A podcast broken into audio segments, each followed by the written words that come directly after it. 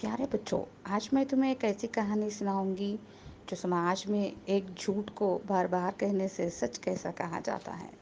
और इस कहानी का नाम है, ब्राह्मण और ठग ठग यानी चोर। बहुत समय पहले की बात है, एक गाँव में सीताराम नामक सीताराम नामक एक ब्राह्मण रहा करता था, जो भोला भाला और सीधा साधा था।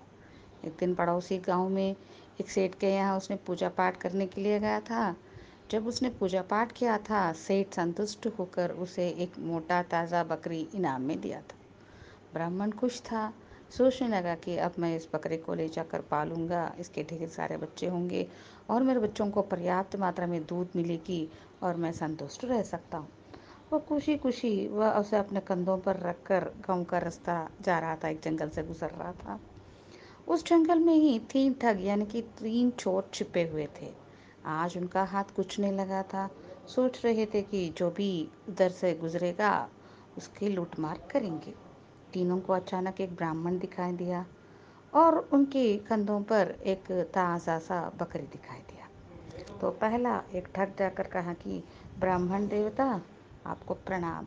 आप यह काले कुत्ते को क्यों ले जा रहे हैं कंधों पर? तो ब्राह्मण ने कहा कि, हे मूर्ख, यह तानी होती हैं यह तो एक बकरी है जो मुझे सेठ दिया है। उसने कहा, नहीं नहीं नहीं स्वामी, यह तो एक काला कुत्ता है। ब्राह्मण ने कहा कि मैं तुम्हारी बात को नहीं मानूँगा। वह आगे निकल रहा था। इतने में दूसरा ठग आकर उनके सामने, हे ब्राह्मण देवता, आपको प्रणाम। आप ये काले कुत्ते को क्यों अपने कंधे पर ले जा रहे हैं? तो ब्राह्मण ने कहा कि इससे पहले भी एक आदमी ने ऐसे ही कहा था यह तो कुत्ता नहीं है यह तो एक बकरा है कहते हुए अपना रास्ता ले, ले रहा था। अचानक तीसरा टक सामने आया था। उसने कहा कि हे ब्राह्मण देवता आप ये काले कुत्ते को क्यों ले जा रहे हैं? अब ब्राह्मण यह सोच में पड़ गया कि जो भी मिल रहा है रास्ते में यही कहते जा रहा है कि यह एक कुत्ता है बकरा नहीं होता है। उसने अचानक उस बकरे को नीचा गिराकर अपना रास्ता लेके चला गया था। तीनों टग उस बकरे को ले जाकर उस ब्राह्मण भोलेपन हँसते हुए घर चले गए थे। घर आने के बाद ब्राह्मण ने अपनी पत्नी को यह सब सुनाने पर उसने कहा था कि उन तीनों ने मिलकर एक ही झूठ को बार बार कहने से आप सच मानकर उनके हाथों में धोखा खा गए हैं। अब ब्राह्मण पछताने लगा है। बच्चों, यह कहानी से यह शिक्षा मिलती है।